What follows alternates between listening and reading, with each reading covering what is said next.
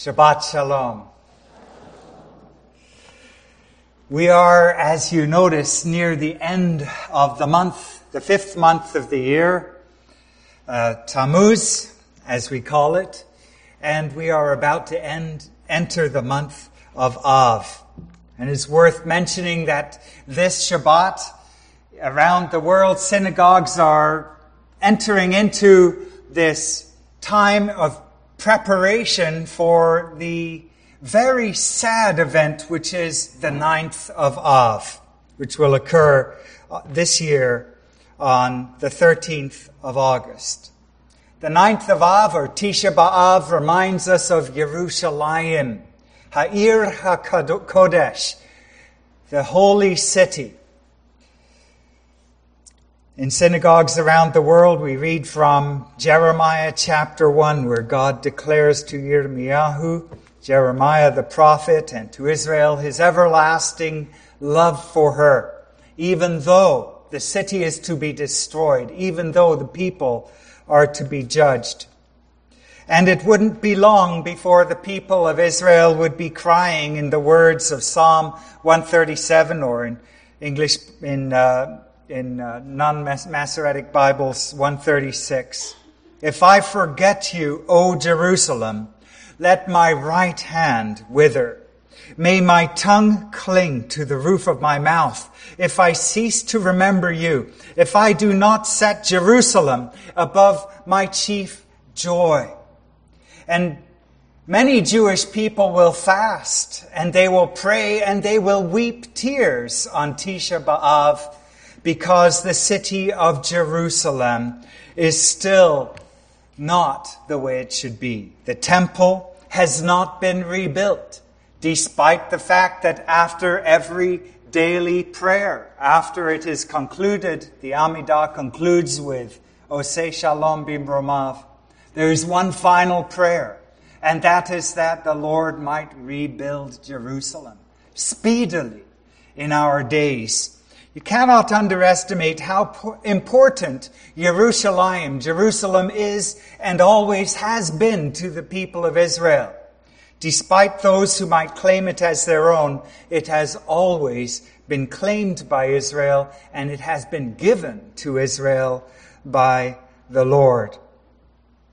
That maybe adds a little bit of um, passion to the story of Pinchas that Joel related to us from the Parsha this week. His zeal for the Lord. For our people, we have a zeal for the holy city. Today we're going to be looking at Romans chapter 15. Ha'igeret shel Shaul al Haromim. Shaul, as he writes this epistle, is like any Jew not forgetting Jerusalem. Even though in his day the city stands, it is glorious, and he himself is accustomed to worship there when he is in Jerusalem. We find that for him, the concerns of Israel, the concern for God's plan for his people, which are so intricately tied to Jerusalem, are never far from his heart and from his thinking. It is not just Romans 9 to 11, but throughout the book we see his concern. However, chapter 15 tells us a lot also about how we ought to deal and live with one another.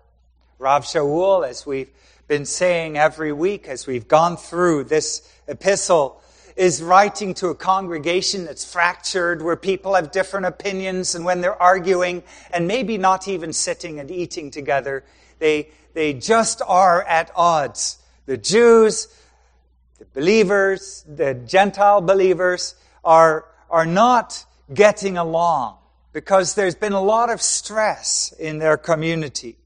And Rav Shaul has turned their attention to Messiah. He's turned their attention to the fact that whichever party they might consider themselves part of, they themselves are equally sinners and saved and have come to a relationship with God the Father the same way. And so they are brothers and sisters. And in chapter 14, he has told them about the importance of bearing with one another. And this is how he concludes in chapter 15. The very first verses are actually a conclusion to chapter 14, where he says, Now we who are strong ought to bear the weaknesses of the powerless and not just please ourselves. Let each of us please his neighbor for his good, for building himself up. And Rav Shaul is speaking to this Kehillah in Rome, and he's saying, it's not all about you as individuals. It's not all about me. It's not all about any of us. None of us are to be self-centered in our following of Yeshua the Messiah. But we have to realize and we have to know that each one of us are members one of another, just as Rav Shaul has said in Romans chapter 12. Each one of us belong to each other, and we each affect one another more profoundly than we might actually realize. Sometimes, for various reasons, we might think, oh, I'm less powerful, I'm less influential, I'm less important than so and so, someone else in the Kehillah. But in reality, each of us affect one another profoundly. And each of us have a responsibility as a result to live for Hashem in a way that will lift the others up. Even if it means that we restrict our own freedoms and our own, our own uh, rights and even maybe restricting how we live, even though we think that there are certain things we can do. We may not do them if it is going to be destructive in the body of Messiah. We are encouraged to please our neighbor for his or her good, for building him or her up. And that is where we can all shine. Because all of us, Rav Shaul is saying, have the opportunity to build each other up. You know, we were talking on the way in. I drive in with my parents. I pick them up in Abbotsford and, and drive into the Kehillah on Shabbat. And we were talking a little bit about our time of fellowship after the service when we sit together and we eat with one another. And in some respects, that may cause problems once in a while because maybe we get to know each other a little bit better than would it be comfortable and we realize where we maybe are a little bit like iron sharpening iron and not everyone always gets along. But on the other hand, it is our tremendous opportunity as we fellowship together, as we sit with one another and as we eat to be able to build one another up to be able to put aside our own rights and our own thoughts and our own opinions sometimes, setting them aside so that we might be able to encourage one another. Because this is what the early Kehillah was like, the early Jesus believing movement before it was even called Kehillahs or churches or, or even called Christianity, a term that came in in Antioch. They sat together. They ate together. They would eat together more often than we do, more than once a week. As we see in Acts chapter 2, they ate bread from house to house. You get the impression it was a regular thing. So you can be assured that sometimes individuals didn't get along. Sometimes individuals had their own agendas, their own beliefs, and their own opinions. But this is where God could work because they were also able to learn to love one another. And just as Rav Shaul is saying should be the case in Rome, they are learning to build one another up. What an opportunity we have at our Kehillah to build one another up. It is for all of us that Rav Shaul is saying this. And he gives us this amazing example. For even Messiah did not please himself. But as it is written, the insults of those who insulted you have fallen on me. We have the example of Messiah, who laid aside it all, his privilege, his right. Did Messiah have to live according to Torah? Well, as the Son of God, he's not limited, but he li- lived according to the Torah that God made for Israel so that he might fulfill it. He did it for us. He lived in a human body, restricting himself to three dimensions so that he might reach us, so that he might be able to serve us. Tremendous example of service or, or leadership through service. Yeshua limited himself almost to the extreme, from infinite greatness to mere humanity so that he might reach our world. What a great example. He was insulted. Um, those who insulted you, Rav Shaul says, have fallen on me. It all goes back to Yeshua. Rav Shaul always remembers him. For whatever we read in verse 4 was written before was written for our instruction so that through patience and the encouragement of the scriptures, we might have hope. We look upon Yeshua and we have hope. If he could do it, he is our great example. To some measure, we too can do it. We can be like him. It's the same message as in the book of Hebrews. We are told, look upon Yeshua, the author and finisher of our faith. We look to him we are inspired. We have hope. And this word hope is now going to be important in this chapter. We will see it coming up later. What Rav Shaul is talking about when he says we may have hope. It is a great hope that we have. So we see in Romans 15 verses 1 to 6 Rav Shaul saying, we ought to bear with one another. From there, he is going to go in verses 7 to 13 along the theme of how we ought to rejoice with one another. Until he goes through the rest of the chapter from verses 14 to 33, how we ought to commune with one another. And so we are encouraged to bear with one another. And we might look at it from a utilitarian point of view. We might say, okay, we, are, we ought to bear with one another so we can be a healthy community, so we can build one another up. But Rav Shaul actually has a really great picture in mind. It's far greater than just our Kehillah.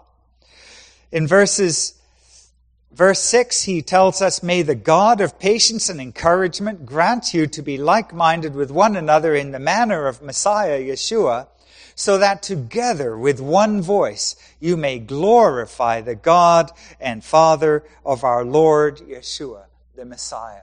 This is going to bring glory to God. And I'm always remembered of that, reminded of that song by Keith Green, where he sings about how what, how whatever crowns he might receive, whatever accolades he might receive in his service and his life for Messiah, how it is ultimately all for the glory of God. Andraé Crouch, I remember him. He also sang on the, the same theme.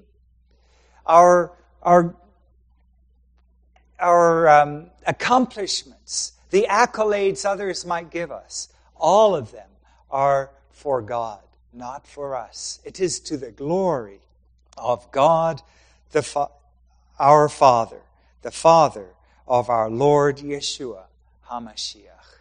What a great privilege we have to bring glory to Him in the way we love and care one for another and build each other up. Sometimes we find each other a little bit of a challenge. But this is where we have the opportunity to rise to the occasion and to bring even greater glory to Messiah Yeshua. Because just as the Lord said, what, what great, um, what great blessing is it if, if you just um, Love those who love you. Is it not greater to love those who you may have a difference with? This is where we can really glorify our God and Father of our Lord Yeshua, the Messiah. So we are encouraged by Rav Shaul to bear with one another. But this is where we now see his picture enlarging.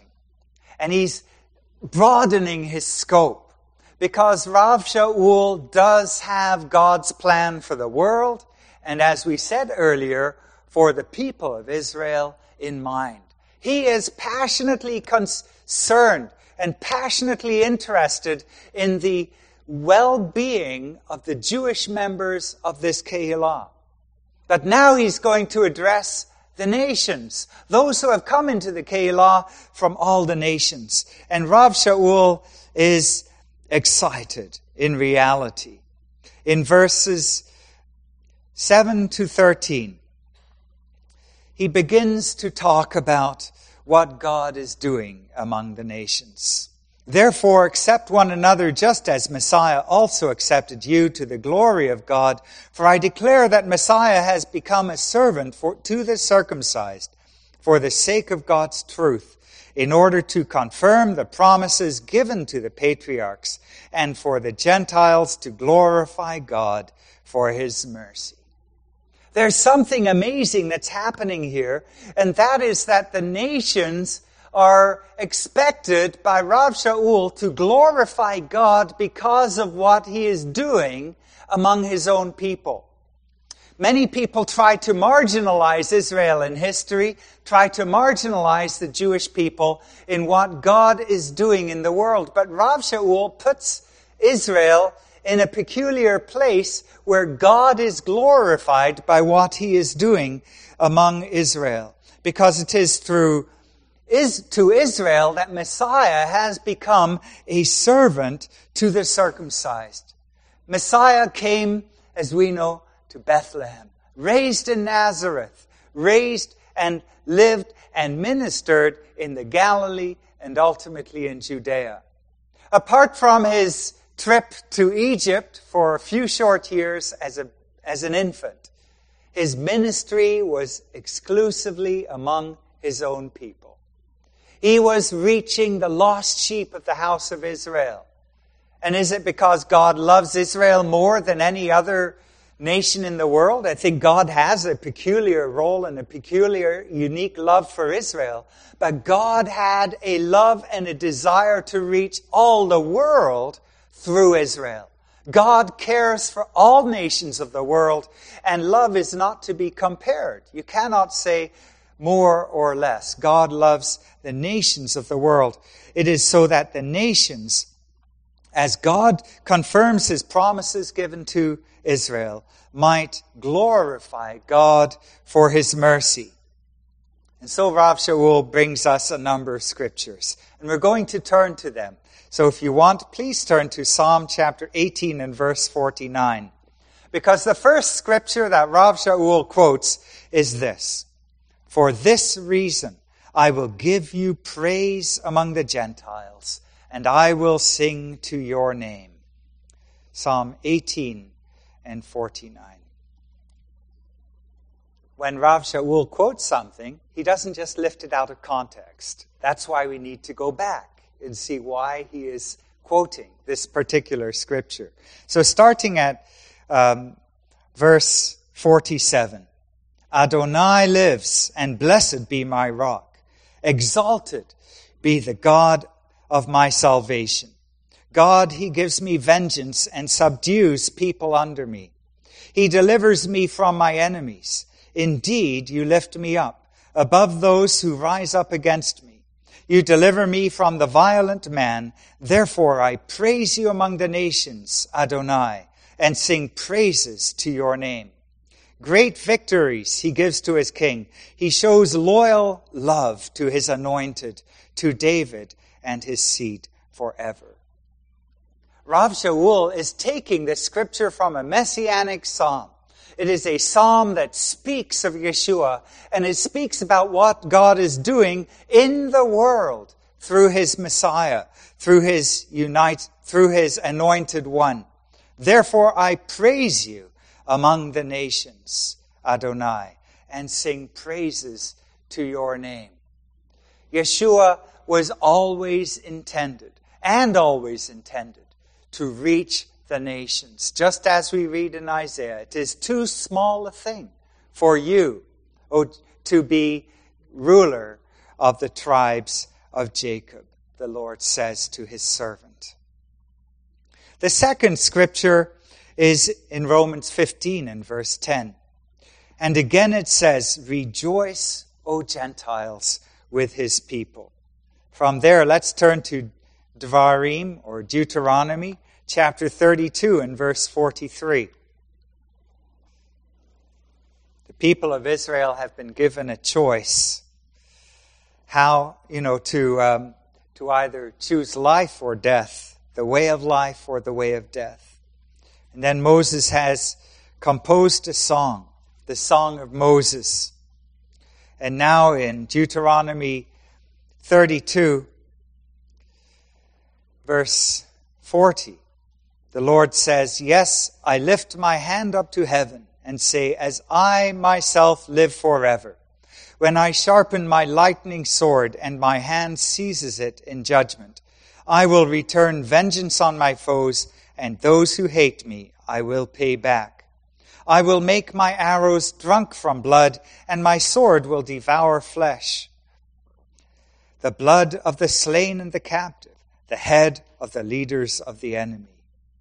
Make his people rejoice, O nations, for he will avenge the blood of his servants. He will return vengeance on his foes and atone for the land of his people. It's a difficult picture. It's a picture of judgment. It's a picture that points us towards the last days when God will intervene on the part of Israel and he will defend Israel and the nations will be asked to rejoice because of what God is doing in his world. God is concerned for Israel and the nations too are to rejoice in what God does as he defeats Israel's enemy, enemies. The next one is a more familiar scripture, Psalm 117 and verse 1. In Romans chapter 15, Rav Shaul quotes, Praise Adonai, all you Gentiles, and let all the peoples praise him. Which is exactly what we read in this chapter, the shortest chapter of all scripture. Praise Adonai, all you nations. Glorify him, all you peoples. Psalm 117, verse 2. For great is his loving kindness toward us, and Adonai's truth endures forever. Hallelujah. Who is us here? Us is Israel. The psalmist is a member of Israel but it's something for all the nations to rejoice in, to glorify the Lord in, and to be blessed by. Because God's blessing of Israel, as Rav Shaul has already said in Romans chapter 11, is blessing for all the world. If the falling down of Israel should bring blessing to the world, as it has with the gospel going to all nations, how much greater will the restoration of Israel to God be? But life from the dead. This is something for the nations to rejoice in. This is something for us all to rejoice in, whether Jewish or Gentile, that God is promising to do something great in our world. He will bless Israel and all the nations of the world will be blessed. It is an exciting prospect that we are looking forward to. And it brings us to the next scripture that Rav Shaul quotes from Isaiah. There shall be a shoot of Jesse, and the one who arises to rule the Gentiles. In him shall the Gentiles hope. We find this in the book of Isaiah, chapter 11 and verse 10. We also know it from Jewish prayer because every, in every prayer, there is a remembrance and a prayer that God might restore the fallen, ta- for, fallen tent of Jesse. Isaiah chapter 11 and verse 10. The prophet says, It will come about in that day that the root of Jesse will stand as a banner for the peoples. The nations will seek for him, and his resting place will be glorious. You know, when we look back at the history of the early church, we see that it was an amazing time when the gospel spread like lightning across the Roman Empire and house fellowships in various provinces from Ethiopia to Rome itself and north into Gaul were beginning to worship the God of Israel. It was a spontaneous movement that God was doing. And in that very early day, there was no argument that this was a new people of God. No one was saying that we are different than those Jews. They were very, very tied to that early believing leadership of Israel in Jerusalem.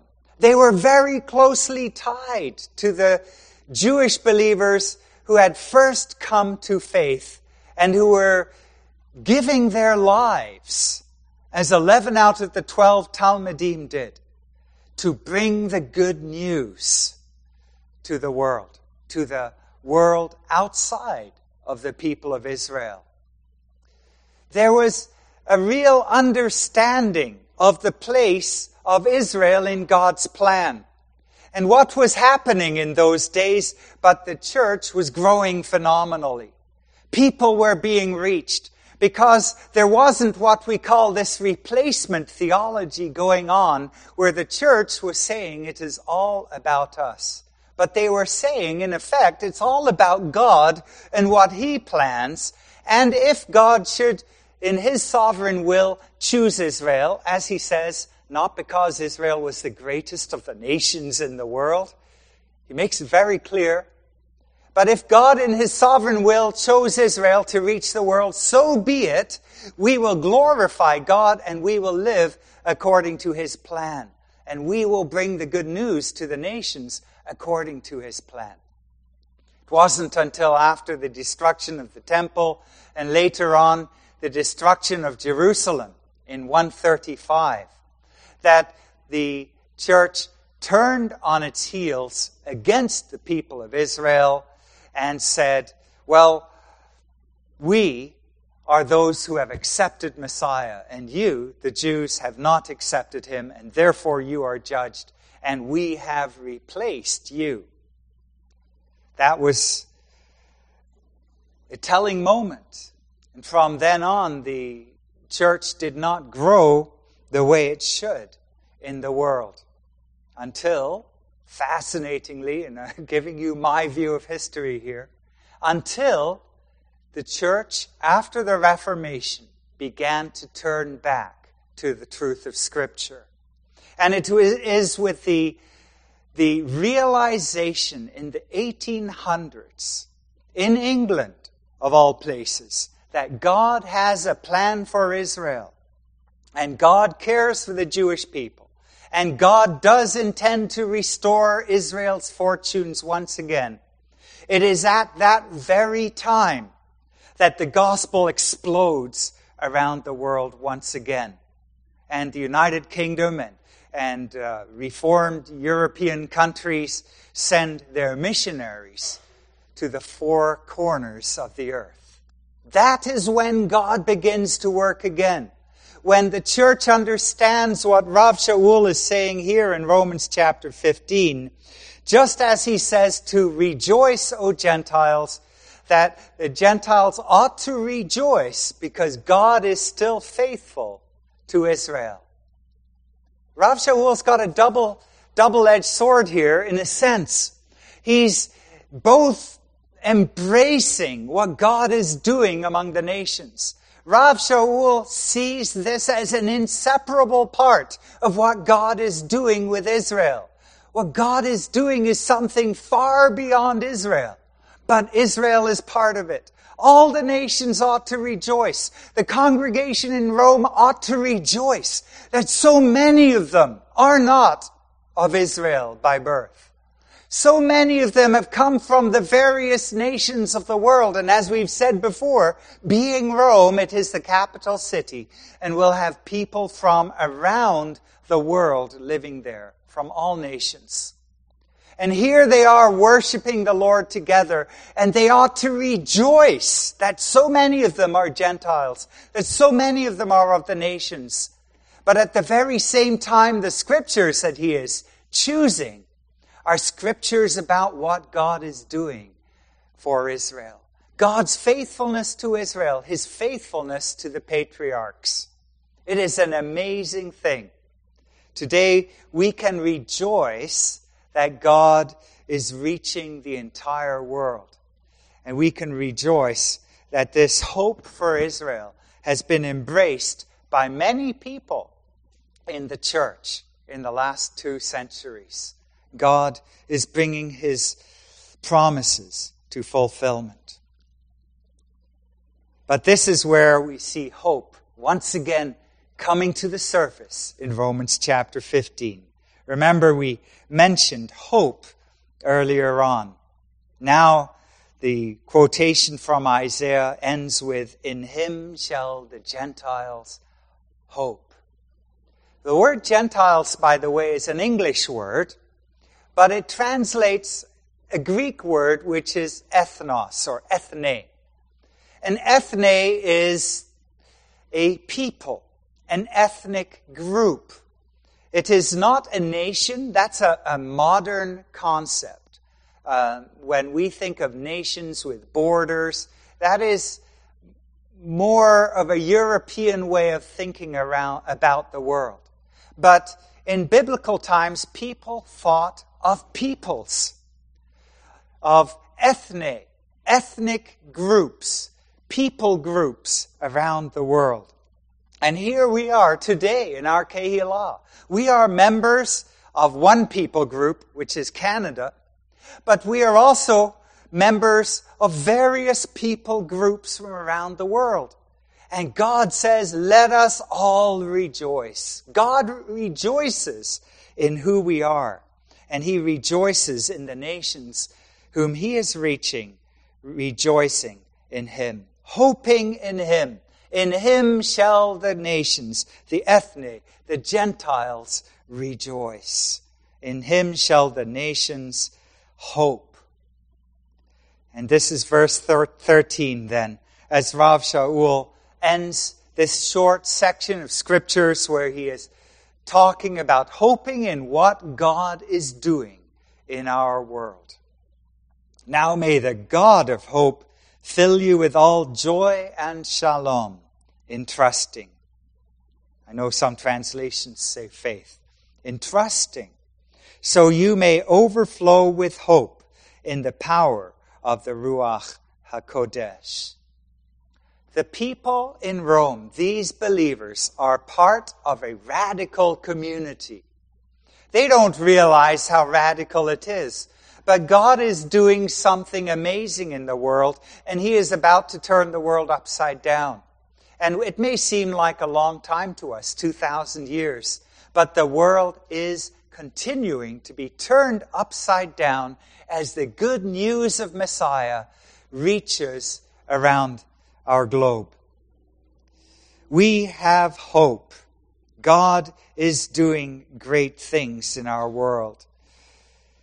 We have hope in the power of the Ruach HaKodesh. And so the Kehillah in Rome, and we as the Kehillah have much to hope in. We are hoping and looking forward to that day when Messiah comes, when he takes his place in Jerusalem, and when he rules the nations of the world. And then we all, from whatever nation, whether Israel or any other nation in the world, will together be worshiping him. In him shall the nations of the world rejoice. It is going to be a wonderful day when we are all united in acknowledging Messiah, the King of Kings. And so this is where Rav Shaul goes for the rest of the chapter because now he is going to talk about how we commune with one another.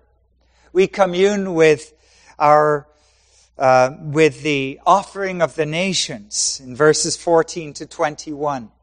Rav Shaul wants to commune with the believers in Rome and he wants to commune with the saints of the Kedoshim in Jerusalem.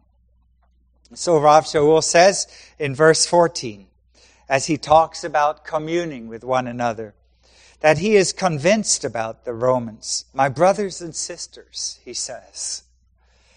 My brothers and sisters, that you are, uh, or brethren in, in most translations, that you are, that you also are full of goodness, filled with all knowledge, and also able to counsel one another. But I have written rather boldly to you on some points as a reminder, because of the grace given to me by God, to be a servant of Messiah Yeshua to the Gentiles, in priestly service to the good news of God, so that the offering up of the Gentiles might be pleasing, made holy by the Ruach HaKodesh. Rav Shaul sees himself as someone with an amazing calling because he has been called, as he said in the very first verses of this epistle, to be the shliach, the messenger. And the word apostle obscures that, uh, that messenger meaning. Uh, he has been called to be the messenger, the shliach, the emissary of God to the nations. And it's not just that he thinks this is where God wants me to serve. But Rav Shaul realizes that by God turning his attention to the nations, that something amazing is happening. Never before have the nations been reached like this by God. Until Messiah came, the nations needed to see Israel and the way they live as a testimony to God being in the world, to a testimony to God, as a testimony to God's righteousness. The nations were to see God working in Israel. But now, the nations were themselves to turn to God and directly worship Him themselves. And Rav Shaul is part of this amazing change where God is reaching the world. And He is saying, each of you, come to Him. Come to me and worship me. Rav Shaul is part of this end of days time when the whole world comes to Messiah, so that the offering up of the Gentiles might be pleasing, made holy by the Ruach HaKodesh. It is an amazing calling that Rav Shaul has to be reaching the nations. And so in verses um, 17 following, he says, In Messiah, Yeshua, I have reason to boast before God. For I will not dare to speak of anything except what Messiah accomplished through me, to bring about the obedience of the Gentiles by word and deed, in power of signs and wonders, in the power of the Spirit of God. So from Jerusalem and even to Illyricum, I have proclaimed the good news of Messiah. In this way, I make it my aim to proclaim the good news, not where Messiah was already named, lest I build on another person's foundation. But as it is written, those who have never been told shall see, and those who have not heard shall understand. Rav Shaul is in an amazing pivoting, pivotal point in history. He is the man that God has raised up to reach the nations.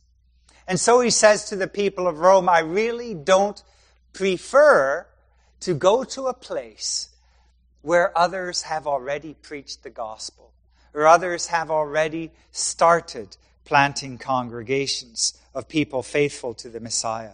He doesn't particularly like to build on another person's foundation. And it's not because he likes to have everything his way and to form congregations according to his own particular likings. It is because he wants to be reaching those who have never heard. It's because he sees that there is a great void, a great need, a great vacuum where there needs to be light, where the truth needs to rush in and people need to hear about God the Messiah. This is why ministries like the Wycliffe ministry that brings the Bible into people's languages around the world, um, reaching ever smaller and more obscure people groups with translations of the scriptures in their own language. This is why what they are doing is also so pivotal and so amazing as they bring the good news to those who have never heard.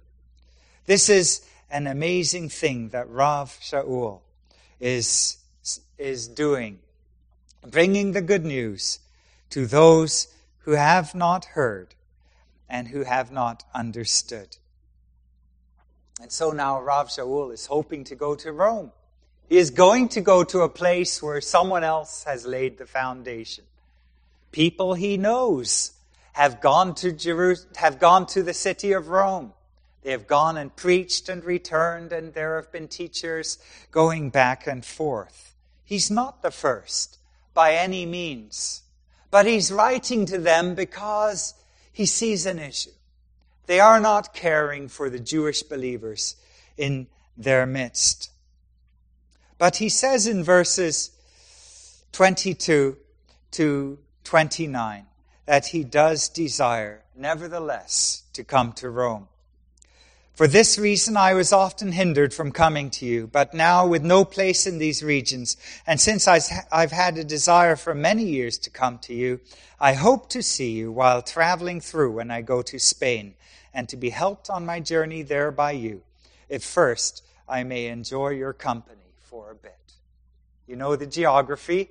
Israel is on the east end of the Mediterranean. Spain is on the far west of the Mediterranean and smack in the middle, you have Italy. And for, to get from one end to another, Rav Shaul is going to have to pass at least near to Italy. And so he is on his journey to Spain. He wants to go to a place where the gospel has not yet been preached, where people don't know about Messiah Yeshua. But on the way, he wants to speak to them. He wants to advocate for his people.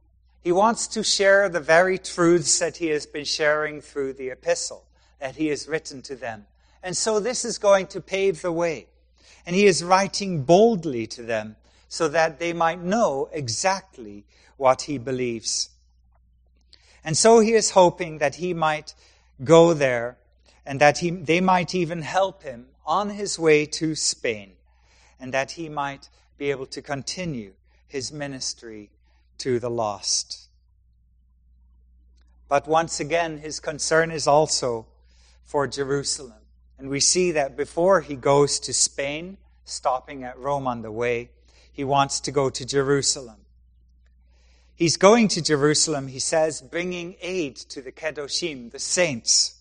For Macedonia and Achaia were pleased to make some contribution for the poor among the believers in Jerusalem. These are regions close to Greece. Macedonia is today a separate area as it was then, and these are Greek speaking areas where the gospel has already gone forth. And these people in Macedonia and Achaia have made an offering and prepared an offering for him to bring to Jerusalem. And he says that their contribution is for the poor among the believers in Jerusalem. Romans 15, verse 27. Yes, they were pleased to do so, and they are under obligation to them. For if the Gentiles have shared in their spiritual blessings, they ought also to serve them in material blessings. So when I have finished delivering the collection safely to them, I will head for Spain by way of you. Now I know that when I come to you, I will come in the fullness of the blessing of Messiah. Rav Shaul cares for his people. He cares for Jerusalem. We know from the book of Acts that his trip to Jerusalem on this occasion was one that was uh, very important to him. And we believe this is the very trip to Jerusalem where Rav Shaul ended up being imprisoned and found himself going to Rome courtesy of the Roman Empire with free passage as a prisoner, going to see the emperor to find out whether or not he would die. Because there is only one, one option when you went to see the emperor. You either lived or you died. Appealing to Caesar was something that you only did if you wanted a yes or no answer. So we don't, you know, we don't know exactly uh, for sure, but we're pretty certain that this is the occasion. Rav Shaul uh, going to Jerusalem and finding himself traveling to Rome as a prisoner. The last few verses we read in verses 30 to the end of the chapter. Now I urge you, brethren, through our Lord Yeshua the Messiah and through the love of the Ruach, to press on together with me, with prayers to God on my behalf. Pray that I might be rescued from the unbelieving Judeans, and that my service for Jerusalem might be acceptable to the Kedoshim, the saints. Then, God willing, I may come to you in joy, and together with you find rest. Now may the God of Shalom be with you all. Amen. Rav Shaul was one who wanted to commune with the believers in Rome, and indeed, we're sure that he did eventually. And he is planning to go to Rome to speak to them before he goes to Spain. He asks for their prayers. He asks for their communion. He asks for their concern for him. But he's given them a great example and he's given them a great message that they ought first of all to care for God and what he is doing among the nations, what he is doing in their very own congregation as people from the nations come to faith. And that their service for God, their communion, their love one for another will bring glory to the God of all the earth. All the nations are to rejoice in what God is doing. And so it is that we rejoice as a Kehillah in what God is doing. Because today we are in historic times. We look at the newspaper, we can newspapers on the web or wherever we get our news, and we can see that history is marching on and that God is working in our world. And we can see that God is at work. And we can be encouraged to rejoice in what God is doing because all of the events that are occurring are according to God's plan and bring us closer and closer to that day when Messiah will sit on the throne of King David. Let's conclude in prayer.